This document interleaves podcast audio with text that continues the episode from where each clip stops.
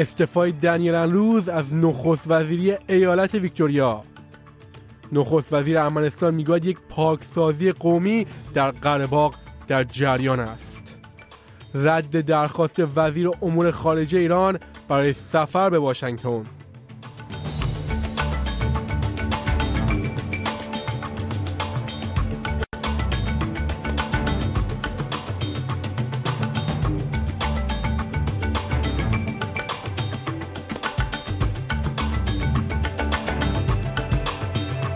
درود بر شما شنوندگان عزیز نیو سرد هستم و این بسته خبری هفتگی روز سهشنبه 26 سپتامبر سال 2023 SBS فارسی است دنیل اندروز اعلام کرد که سمت نخست وزیر ویکتوریا کنار گیری می کند او در یک کنفرانس مطبوعاتی در روز سهشنبه گفت که از سمت نخست وزیر و عضو مولگریو استعفا می دهد. این استعفا از ساعت پنج بعد از ظهر چهارشنبه اعمال می شود. با ادامه بررسی نقش شرکت هواپیمایی کانتاس در تصمیم دولت مبنی بر رد درخواست پروازهای اضافی قطر ایرز خلبانان هم به افراد خشمگین از این هواپیمایی پیوستند یک کمیته پارلمانی در حال بررسی نقش لابی کانتاس در تصمیم دولت برای لغو پروازهای اضافی و همچنین توافقنامه های هوایی دو جانبه استرالیا به طور گسترده تر است. این جلسه امروز در بریزبن و فردا در کمبرا برگزار می شود.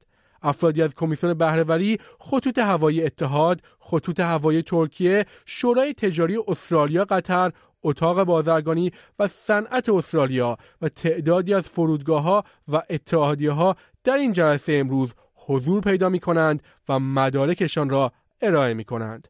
کاترین کینگ وزیر حمل و نقل از تصمیم خود برای لغو پروازها به دلایل منافع ملی دفاع کرده است اما توضیح بیشتری درباره این موضوع نداده است. نخست وزیر ارمنستان می‌گوید که یک پاکسازی قومی در قرهباغ در جریان است و هزاران ارمنی به فرار از منطقه روی آوردند دولت ارمنستان می‌گوید حداقل 6650 نفر وارد ارمنستان شدند این اتفاق پس از آن صورت گرفت که آذربایجان پس از یک حمله مرگبار 24 ساعته نظامی در منطقه اعلام آتش بس کرد. نخست وزیر نیکول پاشینیان با سامانتا پاور رئیس آژانس توسعه بین المللی ایالات متحده که در رأس یک هیئت آمریکایی به ارمنستان رفته دیدار کرد. آذربایجان قبلا آزار و اذیت ارمنی های قومی ساکن در این منطقه را که سطح بین المللی به عنوان بخشی از آذربایجان می‌شناسد رد کرده است. اما آقای پاشینیان به خانم پاور گفت که وضعیت وخیم است. Now the ethnic cleansing of Armenians of Nagorno-Karabakh is uh, underway so that's happening just now. And that is a very unfortunate fact because we were trying to international اپوزیسیون طرح دولت برای تقویت اشتغال و رفع موانع برای جویندگان کار را یک فرصت از دست رفته دانسته است. دولت البنیزی روز دوشنبه یک برگه سفید استخدامی را منتشر کرد که در آن اقدامات جدیدی برای تجهیز نیروهای کار به مهارت‌های مورد نیاز برای مشاغل آینده و همچنین برنامه برای از بین بردن موانع برای کسانی که مایل به کار هستند را تشریح می کنند. انگس تیلر سخنگوی وزارت خزانهداری ائتلاف به ABC گفت که اپوزیسیون از افزایش اشتغال حمایت می کند اما او نمی‌خواهد به عنوان پیامد این اتفاق با تورم روبرو شود. The government should be focusing on bringing down the level of unemployment where we get low inflation. In other words, making sure we've got policies that give us the combination of low inflation uh, and low unemployment And the key to that is knocking down roadblocks to work, knocking down roadblocks uh, for employers, knocking down roadblocks for employees. پاسپورت ملی مهارت یکی از عناصر کلیدی برگه سفید استخدامی است که توسط خزانهدار جیم چارمرز منتشر شد. قرار است یک سیستم پاسپورت برای کمک به نیروهای کار برای تبلیغ طیف کامل صلاحیت ها مدارک، مهارت‌ها، تجربه کار و قابلیت‌های عمومی در نظر گرفته شود.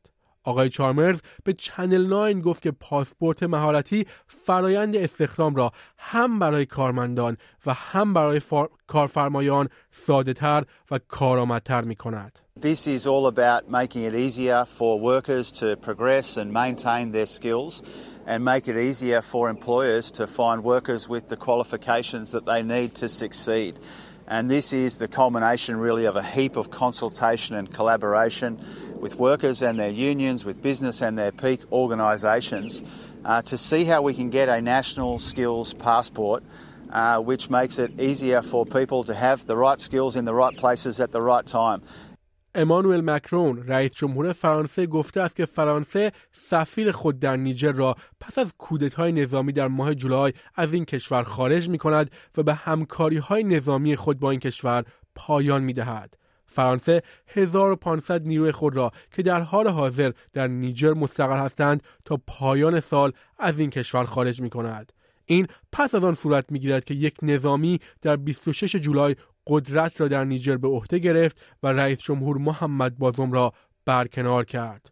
آقای مکرون می‌گوید که خروج نیروها در ماههای بعدی شروع می شود. رأیگیری از راه دور در مورد صدای بومیان به پارلمان در سراسر استرالیا در روز دوشنبه آغاز شد و اولین آرا در همه پرسی وارد صندوق ها شدند. 61 تیم در دور ترین نقاط کشور در زمین حضور خواهند داشت و در نهایت 750 محل رأیگیری را در آستانه همه پرسی 14 اکتبر پوشش خواهند داد. این به دنبال یک آخر هفته تبلیغاتی مهم برای حامیان هر دو رأی بله و نه است.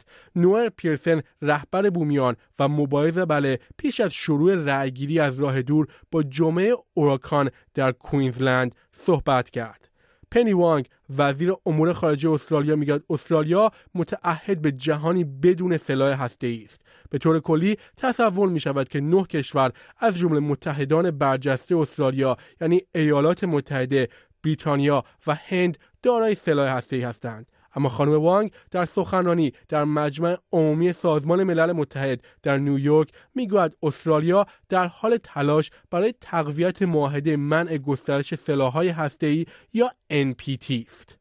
اتحادیه اروپا می‌گوید نمی‌خواهد از نظر اقتصادی از چین جدا شود اما هشدار می‌دهد که باید از خود در برابر سوء استفاده از فضای باز اقتصادی محافظت کند معاون اجرایی اتحادیه اروپا و کمیسر بازرگانی واردیس دامبروسکیس در یک سفر چهار روزه در چین است. او می‌گوید اگرچه در سال گذشته تجارت دو جانبه بین دو طرف بی سابقه بوده است اما این تجارت بسیار نامتعادل بود و اتحادیه اروپا بیش از 660 میلیارد دلار کسری تجاری داشت. هفته گذشته اتحادیه اروپا اعلام کرد که احتمالاً تعرفه های گمرکی بر خودروهای الکتریکی چینی وارداتی به اروپا را بررسی خواهد کرد تا از تولید کنندگان اروپایی در برابر خودروهای چینی که به گفته آنها از یارانه های دولتی بهره می‌برند محافظت کند.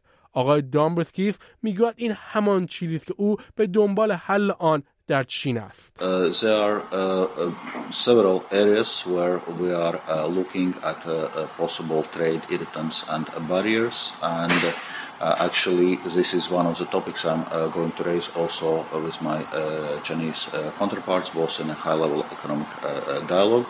On one hand, we must discuss how we advance our relationship. But also we need to be able to discuss uh, uh, if there are some issues or trade uh, barriers to be addressed. خبری از ایران. سخنگوی وزارت امور خارجه ایالات متحده آمریکا گفته است که درخواست حسین امیر عبداللهیان وزیر امور خارجه ایران برای سفر به واشنگتن را رد کرده است. این در حالی است که مقامات جمهوری اسلامی در روزهای گذشته برای اجلاس سازمان ملل در نیویورک حضور دارند. متیو میلر سخنگوی وزارت امور خارجه آمریکا به بخش فارسی صدای آمریکا گفته است که صدور اجازه سفر برای آقای امیر عبداللهیان مناسب یا ضروری نبوده است. We do not have an obligation to allow them to travel to Washington D.C. ما تعهدی نداریم که اجازه دهیم آنها به واشنگتن سفر کنند. با توجه به اینکه ایران به ناحق شهروندان آمریکا را بازداشت می کند و با توجه به اینکه دولت آن کشور از تروریسم حمایت می کند ما معتقدیم اجازه چنین سفری نه درست و نه لازم بود.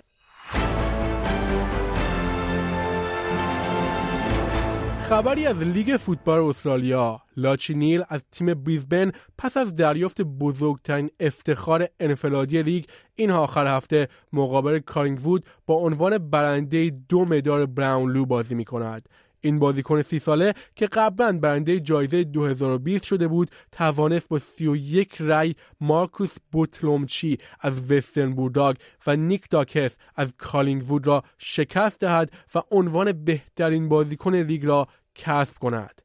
نیل اولین برنده دو بار پس از همتیمی های سابق فرمنتل یعنی نات فایف در سالهای 2015 و 2019 است و شانزدهمین بازیکنی است که بیش از یک مدال براونلو را به دست آورده است نیل که از طریق تماس ویدئویی از بریزبن در مراسم شرکت کرد به چنل 7 گفت که از این اتفاق شگفت زده شده است. It doesn't sit very well, Haim, at the moment. Um, I'm sure it'll sink in at a later date. Um, I'm pretty rattled, to be honest, so apologies if this doesn't go too well. Um, I did not expect this, and to be amongst some of those names that have won two is um, unbelievable.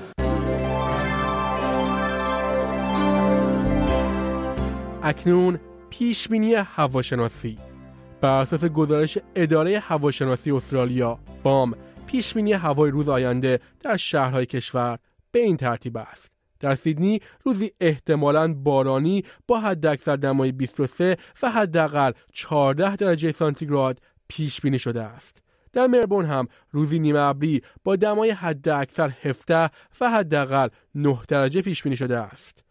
بریزبن روزی آفتابی با دمای حداکثر 31 و حداقل 14 را پشت سر می‌گذارد.